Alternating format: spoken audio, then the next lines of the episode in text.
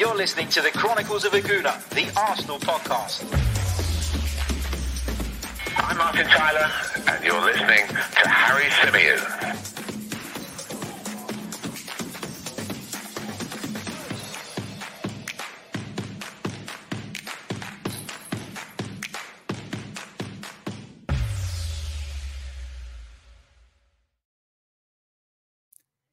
We've done it. Arsenal have won a football match in the Premier League. We've done it. We're off the mark. We scored a goal, and Arsenal have three points on the board. Thank God for that.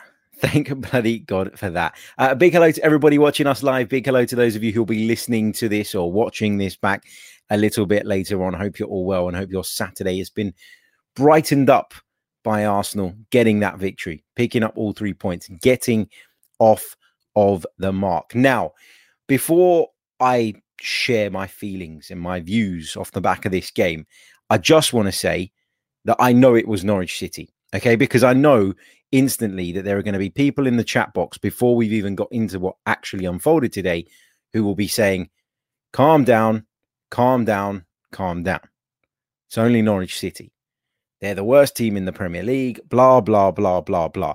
I know that's coming. So let me just put that caveat in at the beginning of the conversation so that I don't have to keep saying it. You guys call me Harry Caveat Symeou. So let me get that in nice and early. Let me live up to the name and let's get cracking.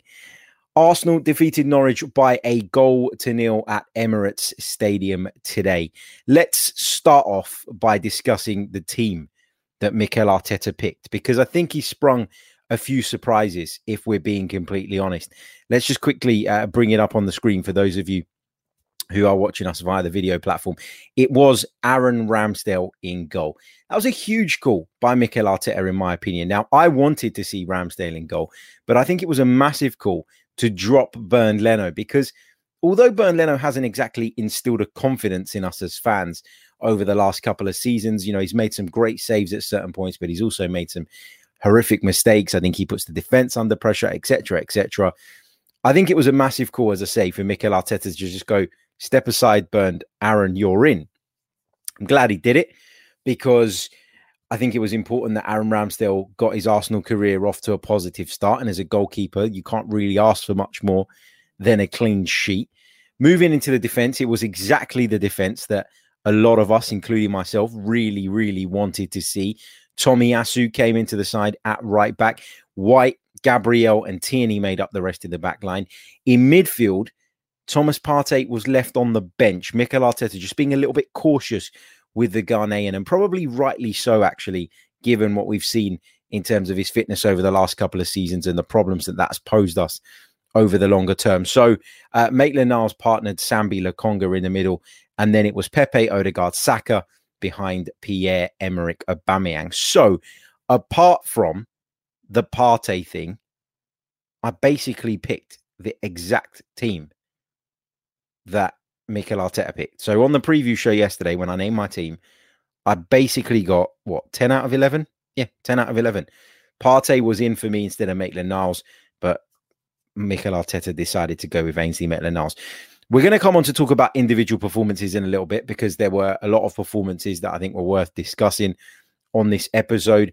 But let's just quickly, as this is the post-match reaction podcast, let's just quickly quickly have a look at some of the uh you know general statistics. Now we will look a little bit deeper tomorrow when we do the tactical analysis show tomorrow morning, 11 a.m. You can join me for that right here subscribe if you haven't already, hit the like button if you haven't already.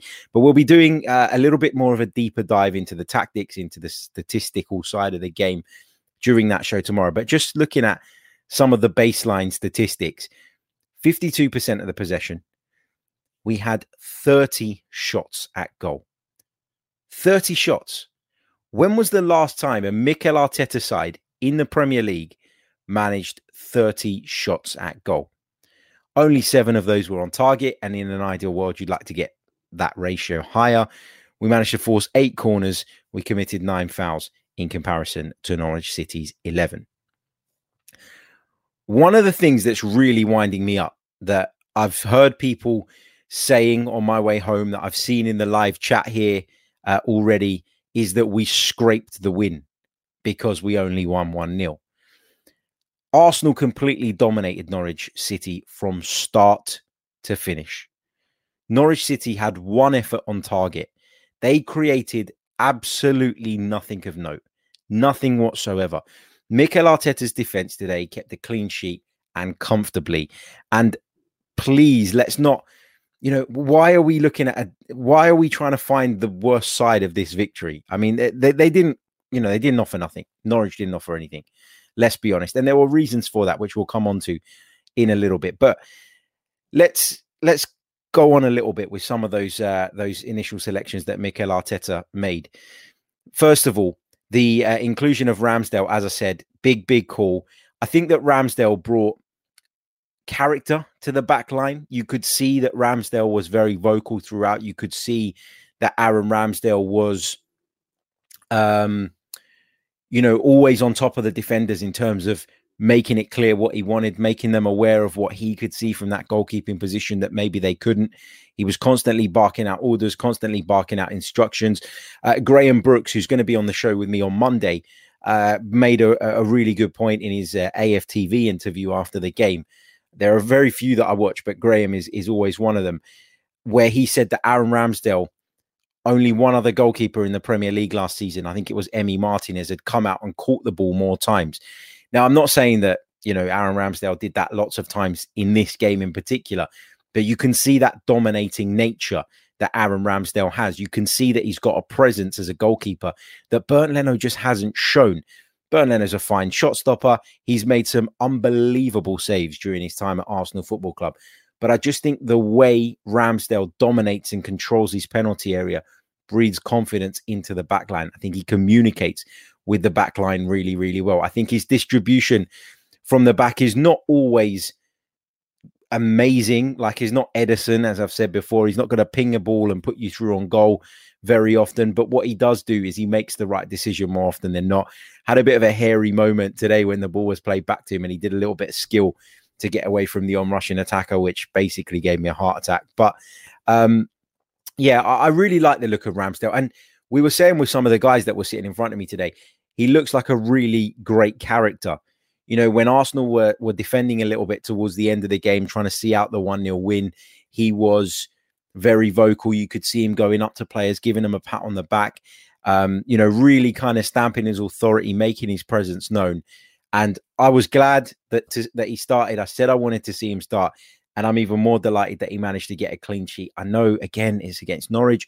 I know that there will be tougher opposition and bigger and more difficult challenges to come. But good start to life uh, in the Premier League with Arsenal for Aaron Ramsdale. We move into the defence. I think that White looked a lot better with Gabriel next to him. Again, you got to take that Norwich point um, into into uh, consideration. But Arsenal allowed Tierney to bomb on that little bit further forward with Tomiyasu, who'd played his first game for the Gunners, despite there being a lot of people feeling that he maybe wouldn't get the nod straight away because of how little time he spent with the team. But Tomiyasu was thrown right into the mix, and Tomiyasu, I thought, delivered. He showed that he can tuck in field. He also showed that he can get down the flank when needed to as well. And what really struck me about Takahiro Tomiyasu when I was watching him warm up before the game even started was his size. Now, I'd read articles about how tall he was, etc., etc., but until you are physically in the same space as these players until you can physically see them. Uh, you can't really understand how big and physical and dominating he looks like. Um, I, you know, I was really, really impressed with his work rate. I thought it was sensational. His effort was incredible. There were a couple of moments in the first half where he, he got caught out, but then he had the pace to recover. He had the strength to recover. He looks like he's going to be an asset in the air. The fact that he can play centre back as well is another massive bonus. So good signs from Takahiro Tomiyasu, and I think he's going to go on to have a real good career at Arsenal. Uh, I know it's really early days, and I know you know sometimes we can get a bit carried away with these things. And again, you know, coming up against a better winger where maybe put he's pushed back a little more, we might see some of the flaws that Tomiyasu will have, like anybody else maybe come to the surface. But really, really impressed by what I saw from him. His work rate was incredible. Effort, 10 out of 10. Really committed display from the Japanese international. And he went close to scoring with a sensational volley. Um, you know, it, it, was an excellent effort. I'm sure they'll show it on Match of the Day uh, if you haven't uh, been able to see the game, because obviously the game here in the UK wasn't televised. Pain in the ass that. Uh, before I continue, let me just go over to the super chats. I want to say a big, big thank you uh, to Mr. Said Abdullah because he's a regular uh, donator on this channel. Said, thank you so much, mate. Hope you are well. Uh, he's kindly donated $20 and he says, Harry, I think we should take some positives from the game despite the poor finishing. I really like the new back four. Uh, Takahiro Tomiyasu with a great debut. White and Gabriel make a great partnership. My only worry is the lack of goals in this team. And we'll come on to address the lack of goals bit a little bit later on because it's kind of on my list of things to discuss. I think the back four, you're right. I think they looked quite cohesive as a unit. Obviously, the the longer they play together, the more that's going to develop. Hopefully, they can all stay fit, and hopefully, we can find some sort of regularity and consistency there. Because I believe more so than anywhere else on the pitch, consistency in terms of the same personnel playing week in, week out in defense is really, really important. Uh, White and Gabriel, for me, you know, they do look like a good pairing. They, you know, Gabriel brings you that kind of physicality, that strength, probably a little bit more pace than Ben White, but Ben White brings you that calmness on the ball. And I saw it on a number of occasions today where he got the ball and he just took a touch and he didn't rush. He didn't play the ball into midfield and put somebody under pressure who perhaps didn't want to receive it. He took his time. Sometimes he checked back and went simple. Sometimes he dribbled forward with it. Sometimes he looked to play a progressive pass. He looks like he's very, very confident in his own ability, Ben White. And I think, although he does have some shortcomings, as does everybody else, I think a lot of those can be compensated for by Gabriel, who is a little bit more physical, is a little bit rough, more rough around the edges as a centre back. I think that you'll see the pair form a good partnership. But of course, the key is keeping them both available. And, and, fingers crossed we can see that partnership develop and flourish. We'll come on, as I said, to talk about the lack of goals in the team a little bit later on because there is um there is a a couple of points I want to make on that. But moving back to the starting lineup, Sambi Lokonga in the midfield. I think we all knew that he was going to play today because of, of course, the absence of Granit Xhaka, the absence of Mohamed Elneny. And I was really impressed by Sambi Lokonga again. Uh, drops into those deep positions, always willing to receive the ball, looks to ping the ball quickly, looks to break the lines with his passing. Um, isn't just about going sideways. And I really, really like that. His first thought whenever he gets the ball and he receives it is, how can I progress it? How can I move it forward? And that's something that our midfielders lacked. I do worry overall about the midfield area just a little bit still because I feel like we're a little bit short there. I feel like if Thomas Partey can stay fit and and marshal that midfield, then we're obviously a much better team. I thought he was brilliant when he came on, but you know we're just so thin in that area that you always feel like a couple of uh, a, a, couple of injuries can really put us up against it and in a bad position. But Sambi Lokonga, brilliant again. Really, really enjoyed his performance. And Ainsley Maitland-Niles, who played an, alongside him, I think did okay. Okay, now, you know, we talked a lot about Maitland-Niles in the last couple of weeks, heavily linked with a move away. Obviously, went on Instagram and told the world, or almost hinted, suggested to the world that he was being held hostage by Arsenal Football Club, that he just wanted to leave. Obviously, something's happened in the conversation uh, that, you know, has led to him staying, and he got his chance in the center of midfield. And I always feel like when you're a player on the fringes, on the peripheries of the starting 11, you need to take those opportunities with both hands when they come along. And I think this was a massive, massive opportunity for Ainsley Maitland Niles. Do I think he grabbed it? I think he maybe grabbed it with one hand, but not with both, if that makes sense. Because for me, there were flashes of what Ainsley Maitland Niles is brilliant at, which is receiving the ball under pressure sometimes, uh, being calm, being composed, trusting in his ability. He, I think he went on a couple of really good dribbles, put a delicious ball into the penalty area with his weaker left foot in the first half. Um, but then there were a couple of moments where he got caught in position where he just dallied on it. Dallied, dilly, dallied. Is that what I'm trying to dilly dallied? You know what I mean?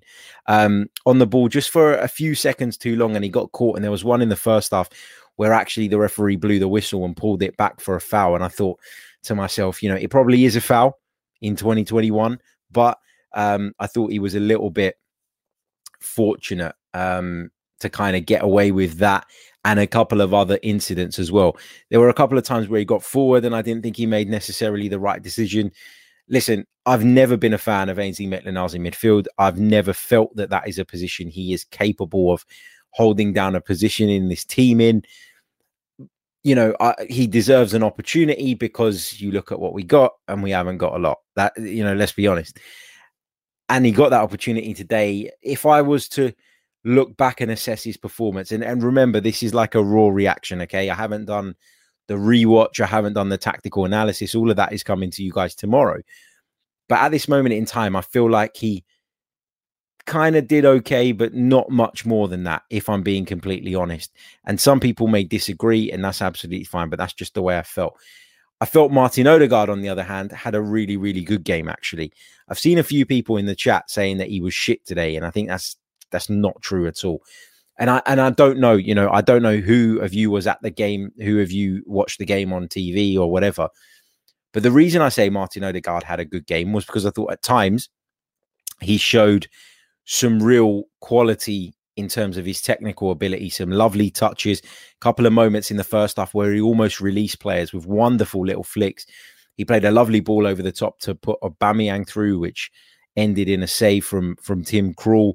Um, but what I really, really liked about Odegaard was when he didn't have the ball, when he didn't have the opportunity to showcase what it is that Martin Odegaard is all about, which is technical brilliance, vision, quality on the ball, he got stuck in and he worked incredibly hard. One of the things that was best about Arsenal's performance today was the aggression with which they pressed Norwich City for 30 minutes, 25 to 30 minutes at the start of the game. Norwich City could not string three passes together and they couldn't get out uh, from the edge of their own penalty area. Arsenal pressed and they pressed and they pressed and they did it aggressively and they did it quickly and they did it collectively and they made life really, really difficult for Daniel Farke's side. And Martin Odegaard was one of the front runners in that. Martin Odegaard was one of the aggressors, one of the leaders, and he was almost setting the tone along that front line of how it is that you need to press. And people did it to, uh, behind him. And as I say, they did it as a collective, the team, and it was brilliant. Pete Geary in the chat says, I at times today I felt he was moving the ball too slow.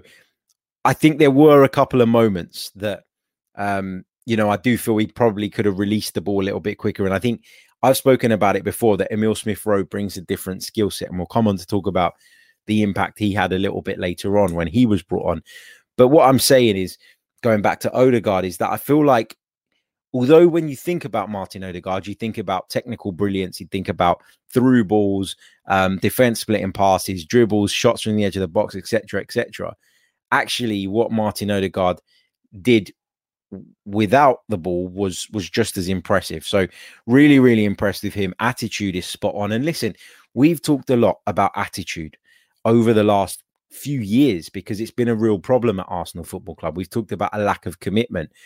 And although we didn't score four or five goals like lots of people wanted us to see today, I think it was a really committed display. I really, really do. Was it perfect? No. Was there things that we still need to work on? Of course there are. But I think the one thing, if you're going to say, if you're going to take one thing away from today's game, it's that there was commitment, that there was energy, that the players were together and that whether you like it or not, and a lot of people aren't going to like this, it didn't look like they weren't playing for Mikel Arteta to me. So um, you know, praise to Martin Odegaard because I thought he was uh, he was brilliant, really was. And also, um, as mentioned by Junior Gunner, I, I slag off sections of our fan base a lot. I talk about negativity, how much it frustrates me, how much it irritates me, how much it winds me up. But you know what? Fair play, uh, because Arsenal's fans today inside the Emirates Stadium were right behind the team from the first minute to the last minute. I thought the atmosphere for a game against Norwich, you know, relative to what we've seen in years gone by, was very, very good. It was lively. People kind of bought into the team today because of the commitment with which they were playing. And I guess as a fan base, that's the bare minimum, isn't it? You want to see that from your players. And if you do see that, you'll get behind them and you'll support them. And I thought that the crowd did that brilliantly today. Were there a couple of moments of frustration where we probably should have put the game to bed? Yeah, there were. But again, everybody largely stayed positive.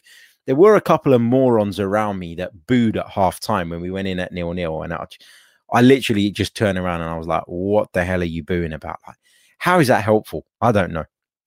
I don't know. But the fans inside the stadium today, for the most part, apart from a couple of idiots, were fantastic. And it really, really does help. And the team now, um, you know, need us more than ever. You know, this is a a real difficult period for Arsenal Football Club. And I talked in the lead up to this game about how, yes, you know, it'd be lovely, brilliant, fantastic if we went out on the pitch and blew Norwich away. But that the likelihood was that this was going to be um, one of those games where it was going to be one just it was going to be a game where we might need to just push over the line. We might need a stroke of fortune to get us over that line. But we, you know, I'm just laughing at one of the comments, which I'll read in a minute. Um, you know, the fact is, we. Sorry, I'm laughing at the comment. I'm, I'm going to read it in a minute. Um, yeah, look, we we didn't blow them away. We created a lot of chances, which we'll come on to talk about in a little bit more. But the scoreline wasn't huge, is the point I'm trying to make. You know, the, the chances were there. How can anybody say that we didn't dominate the game when we had 30 shots at goal? Is beyond me. Um, we did dominate the game. We just didn't create enough of a, a, a cushion, a gap to say that it was a comfortable victory is the point I'm trying to make here. Uh, this is the comment that made me laugh. I've got, I've got to read this out. Sorry if I get you in trouble, Junior Gunner. But when I was talking about the atmosphere inside the stadium, he said the atmosphere really translated through my illegal stream. Whoops, I mean paid subscription. brilliant, um, brilliant stuff. Right, um, Maximus says 30 shots. How many on target? I just showed you. Like, do I have to go over the same stuff again? seven. I said that it should be more. But the point is that everybody says Arsenal don't create chances under Mikel Arteta, and for the most part, they haven't. But they did today. There were plenty of chances. Aubameyang had a few. Um, aside from the goal, couple of one-on-ones with Tim Krul, couple of shots from difficult angles.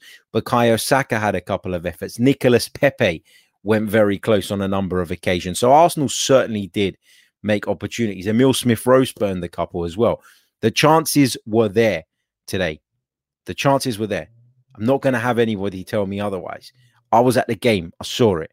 Um, you know, there was lots and lots of opportunities being created by Arsenal, and largely off the back of us pushing forward, pressing aggressively, and winning the ball high up the pitch. And what you saw today in spells was exactly what Mikel Arteta is trying to get out of this team on a regular basis. And you know, we've gone through this crap of of moving players out, and and today that team that you saw was Mikel Arteta's team. Aaron Ramsdale, goalkeeper, he signed. Takahiro Tommy Tomiyasu, player, he signed. Ben White, he signed. Gabriel, he signed. Kieran Tierney he was already here, but he's brilliant. Moving into midfield, Lokonga, his player. Ainsley Maitland-Niles, a player that he's desperately held on to, despite there being interest from a number of clubs. Martin Odegaard, his signing. Nicola Pepe, someone who was already there, but obviously, um, you know, he's not going to change the whole 11. You had Saka in there, player that he's trusted, and Pierre Emerick Aubameyang, his captain, the man he gave or agreed or signed off on uh, giving that massive uh, contract to. So it was Mikel Arteta's team today. And you saw, I think, a lot more of the elements that Mikel Arteta is trying to introduce to Arsenal Football Club. The, the, the challenge is now, though, is that you need to do that consistently so that we as fans can begin to kind of buy into it, understand it, read it, get it a little bit more. And I'm talking about the philosophy that is in the way we want to play. You know, a lot of you have criticized me over the last year or so for constantly defending Granit Xhaka. But I've got to say, you know, hands up, I'll say it. If this is the way that Mikel Arteta wants Arsenal to play, squeezing teams into their own half, pushing high up the pitch, pressing aggressively, closing people down constantly, and being more progressive in our in our passing and trying to get the ball from back to front a lot quicker, then Granit Xhaka probably doesn't fit. And now in hindsight, I'm saying, well, if that was the plan all along, then you probably should have let him go. And you probably should have brought in somebody who was a little bit, you know, of a better fit stylistically to that particular game. Let's see how it goes, you know, over the next few weeks. Mikel Arteta's got some massive games coming up because although this victory over Norwich City relieves the pressure temporarily in the eyes of a lot of Arsenal fans, he doesn't completely get rid of it. It doesn't completely, you know, you know, make it disappear. It can't because too much has gone wrong. But look, as Matt says in the chat, and and you know, I'm a massive believer in this. There's so much negativity. The team we support just won a game of football. Try to enjoy the win. Enjoying the win doesn't mean you're Arteta in or you think we've turned the corner. It's okay to be happy that we won. Matt, comment of the night that if there was a little trophy for comment of the night, it would go to you, my friend, because that is absolutely spot on. Just because we won a game and, and I've come away from Emirates smiling and you know, I'm happy and I'm positive and I'm doing a podcast for the first time this season off the back of an Arsenal victory in the Premier League. And I got to use the little picture of me with the fist pumping the thumbnail and all of that jazz. Doesn't mean that I'm completely oblivious to all the issues that we've seen in the season so far and under Mikel Arteta so far. It doesn't mean that that's completely disappeared. It doesn't paper over the cracks, as Inter says, um, you know, in the chat box. It doesn't. It only papers over the cracks if you allow it to. If you can't see those cracks, that's your problem. It doesn't paper over them for the people that want to be fair and balanced, whatever way they're looking at it.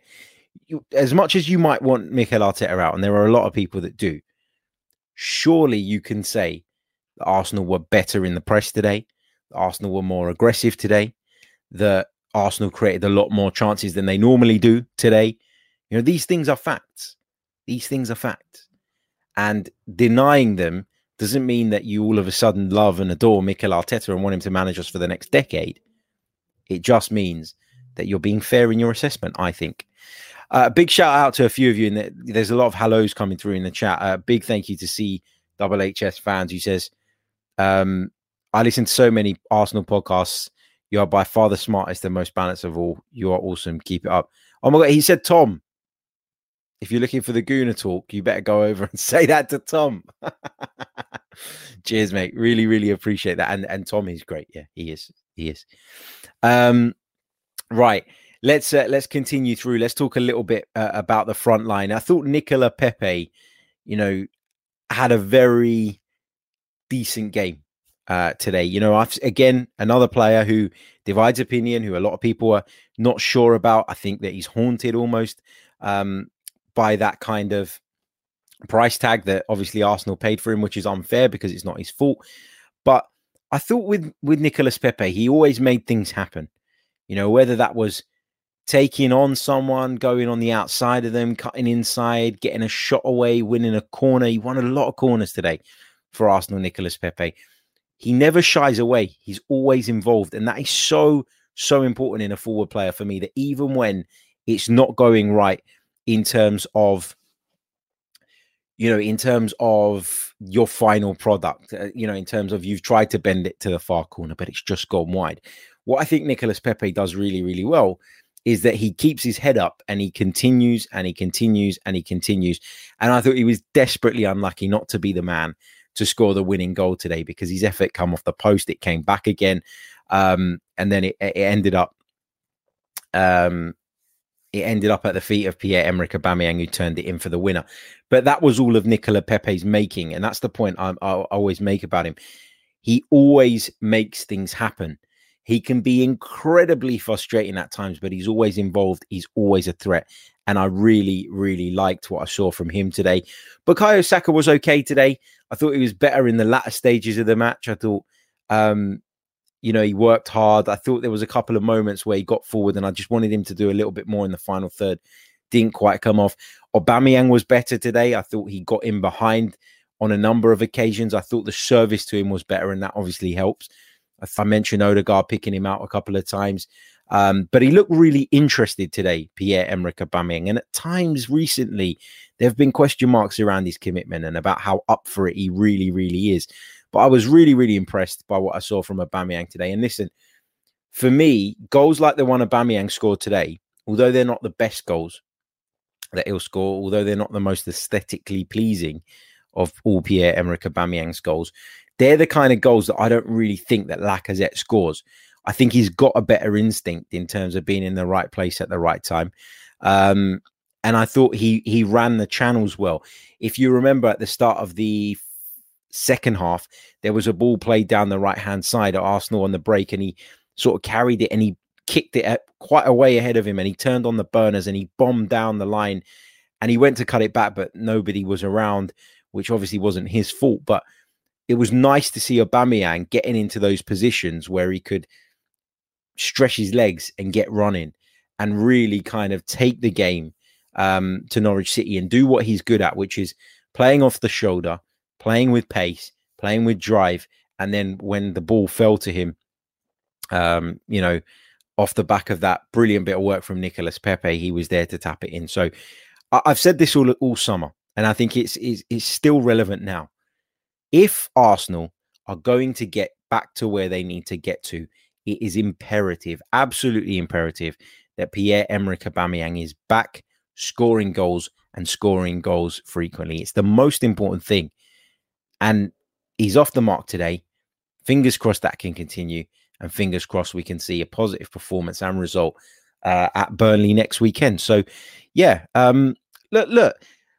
Am I sitting here saying that just because we beat Norwich by a goal to nil, Arsenal is fixed and everything's right? No, I'm not saying that. Um, what I am saying is that there are a lot of positives to take from today's game. I think, as I said, just to summarize before we take some of your questions, start getting them in the chat, by the way, now, so that I can come to them in a moment. But to summarize, I thought we pressed well, really aggressively. I thought it dropped off a little bit at the end of the sec, uh, end of the first half, which was a little bit of a worry. But we picked it back up again after half time. We won the ball high up the pitch on a number of occasions. I thought there were some good individual performances. Arsenal created a lot more chances than they normally do under Mikel Arteta, which is a positive. Another positive is the subs when they came on. I thought they did really, really well. I thought Partey was excellent when he came on. A little bit worried about Cedric um, when he came on because he's been a bit of a disaster at the start of the season, but okay, we got away with that one. And I thought that Emil Smith Rowe was excellent. I can't believe it's taken me this long to mention him 33 minutes into the podcast. Emil Smith Rowe did everything that Emil Smith Rowe does brilliantly in that short period of time he was on the pitch. He picked up the ball in good positions on the half turn and drove with a purpose, with pace, with great control, understood when to release the ball um, to put players wide either side of him into good positions and positions from which they could have shots at goal. He lets us down a little bit, Emil Smith Rowe, when he gets in those positions, though, because I feel like there's a couple of times today where he could have had a shot himself, hesitated, the gap closed, and then he tried to cut it back across the box, and it didn't really work out. But in terms of the drive he gives you and the ball control and the vision he gives you, I thought he was excellent. Um, so big shout out to Emil Smith Rowe as well coming on as a substitute. And the other positive, obviously, clean sheet. There you go.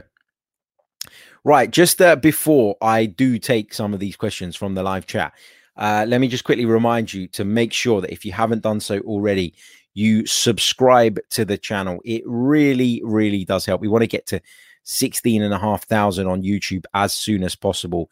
I don't think we're that far away from it. I think we're probably about 60, 70 subs away uh, from getting there. So if you haven't done that already, please do hit the subscribe button. Also, please hit the like button if you haven't done so already, because I'm just checking where we're at now.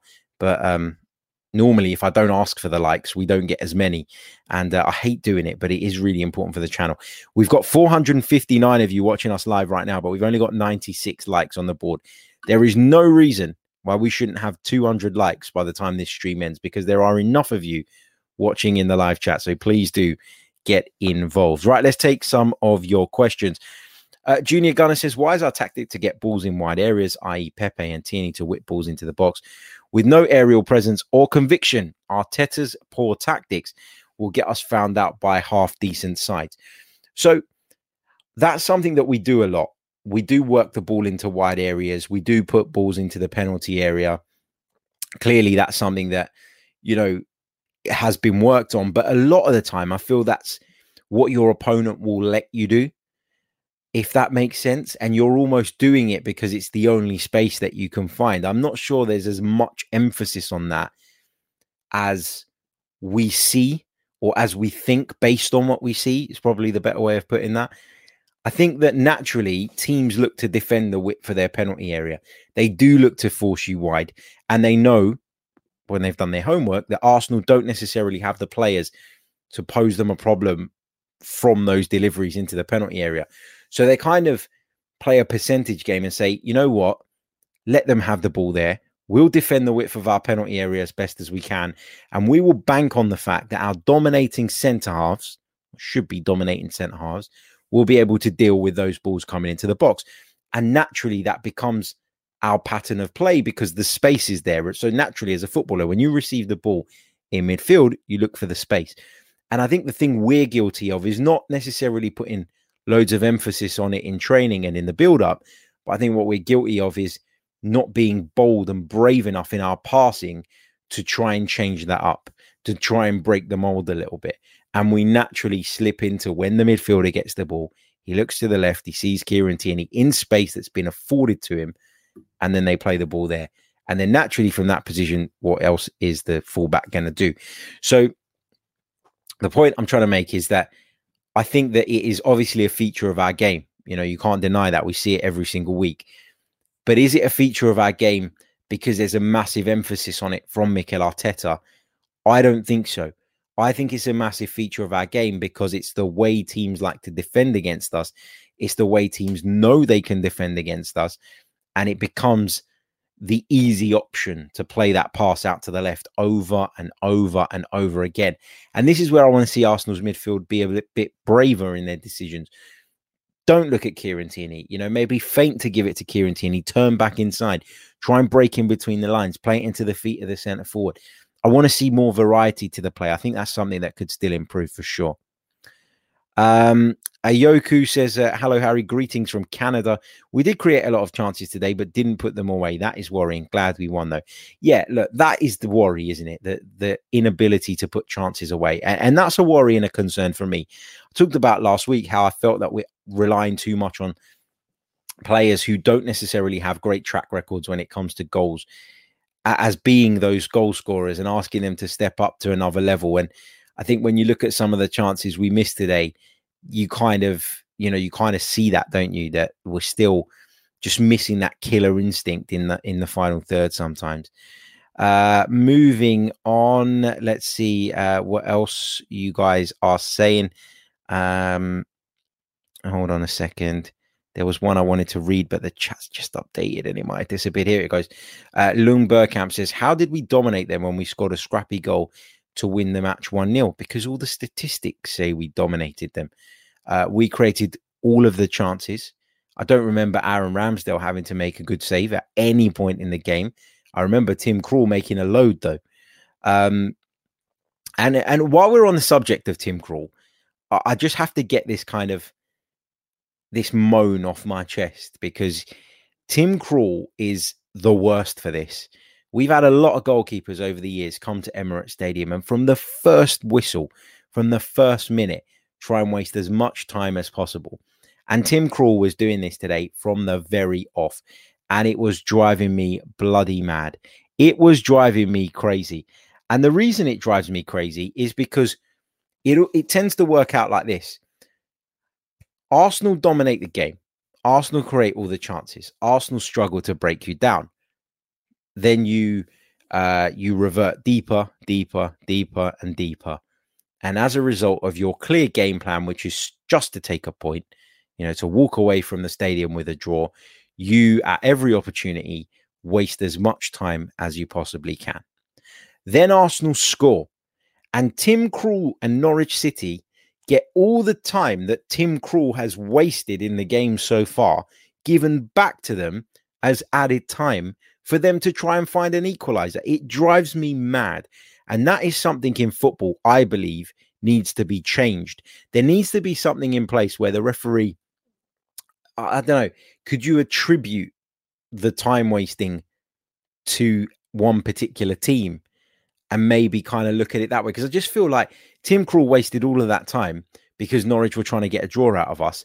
And then once we've got our goal, and actually we would prefer the game to just finish on 90, bang, done, finished, off you go. Tim Krul's team are given another four minutes to try and find that equalizer. So it really irritates me, that rule. Um, really, really does. Uh, Jovan says, uh, Can we talk again about the fact that Saka is not clinical enough to start week in, week out? It's concerning how blind, blind the fan base is with these young players. Saka should be dropped for the next game. Look, I made this point, so I can't say I disagree with you because I don't don't think he's clinical enough in the final third. But I think that's the case with Emil Smith Rowe. I think that's the case with Martin Odegaard. I think that's the case with Lacazette sometimes. I think that's the case with Pepe sometimes. You know, Pepe obviously is a lot more clinical than some of those players I've mentioned because of the sheer volume of goals. But with the chances he gets and with the opportunities he creates for himself, you could argue he should score more. I guess for me, we have decided to hang our hats on these players, and I don't want to personally dig them out, but I do feel like come the end of the season, if we do fall short, one of the big reasons will be that Saka, Emil Smith Rowe, Odegaard haven't contributed as many goals as the creative midfielders and wingers of some of the teams in and around us um, have managed. And, and that could be something that lets Arsenal down for sure. Uh, let's take a couple more questions, and then I'm going to leave it there because I want to. Um, I want to go and watch the tennis. The women's US Open final is underway, and as I say, uh, we'll be bringing you the tactical analysis on this one tomorrow morning, 11 a.m. UK time. Chris says, uh, "Love the Vieira chance." Yeah, Vieira chance ringing around the Emirates Stadium today because, of course, Tottenham Hotspur were beaten by Paddy Vieira's Crystal Palace by three goals to nil. Game I'm really looking forward to watching on Match of the Day. Um, so yeah, brilliant stuff. Uh, let me take one more then. Uh, let's see what we've got. Uh, Patrick says, uh, question. We had 30 shots and scored one goal. That's a 3% conversion rate. Not good enough for strikers in the Premier League. How do we improve it? I think the individuals need to improve in that sense. I think they need to be more clinical. I think they need to um, you know, sometimes make better decisions in those positions.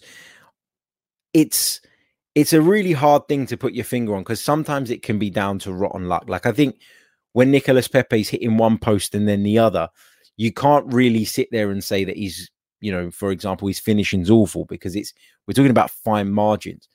I think sometimes we see players take on shots from positions where really they're not going to score. And then obviously that makes that conversion rate look worse. But equally, when they don't have shots, we're on here after the game moaning that we didn't have enough shots. So I think for me, it's just, you know, it's about confidence in a lot of ways. I think that, you know, I used to play as a striker, obviously not at Premier League level, but to a good level. And, um, you know, it was confidence. And I was talking to someone when I played f- uh, football on Thursday night. Um, and, and I was playing up front and I scored a few goals. And, and someone said to me, you know, yeah, you, you, know, you you seem really cool in front of goal and clinical in front of goal. And look, this is not not that I'm advising professional footballers, but my mindset and what I was told by a very good coach I had when I was younger was, as a striker, you're expected to score. You should, in your own mind, expect yourself to score. You shouldn't have any doubt in front of goal. You're instinct should kick in in terms of whether you're going to put it right corner, left corner, top corner, whatever. Instinct should dictate that. And you should never believe that you're going to miss. And I think that that's to do with mindset and it's to do with, um, you know, your kind of confidence and belief in yourself. Now, I'm not saying um, that you know I mastered it because then maybe I'd be a footballer. But it's something that I think is is a really good piece of advice that a coach could give to a young striker. Um, So yeah, I, I, think that's a lot of it. I think it's about confidence. It's about believing in yourself, and uh, yeah, I think that, that they'll improve on that and they'll become more ruthless and they'll become more clinical over time. But I do, you know, not to put a negative spin on the end of the podcast right at the end, but I do feel like the fact that some of those players do spurn a lot of opportunities could be something that comes and bites us later on uh, in the season. I hope it doesn't, but it does feel like a bit of a worry for me. I've got to be honest. Right, we are going to leave it there. Uh, catch you all again tomorrow for uh, our tactical analysis and player rating show. Always good fun, that one. Always sparks lots of debates in the chat as well.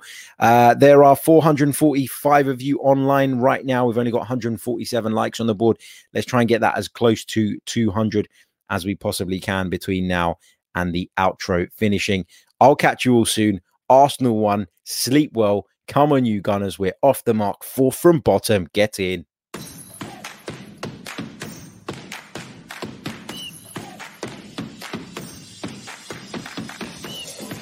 Listening to the Chronicles of a Gooner, the Arsenal podcast. I'm Martin Tyler, and you're listening to Harry Symeou.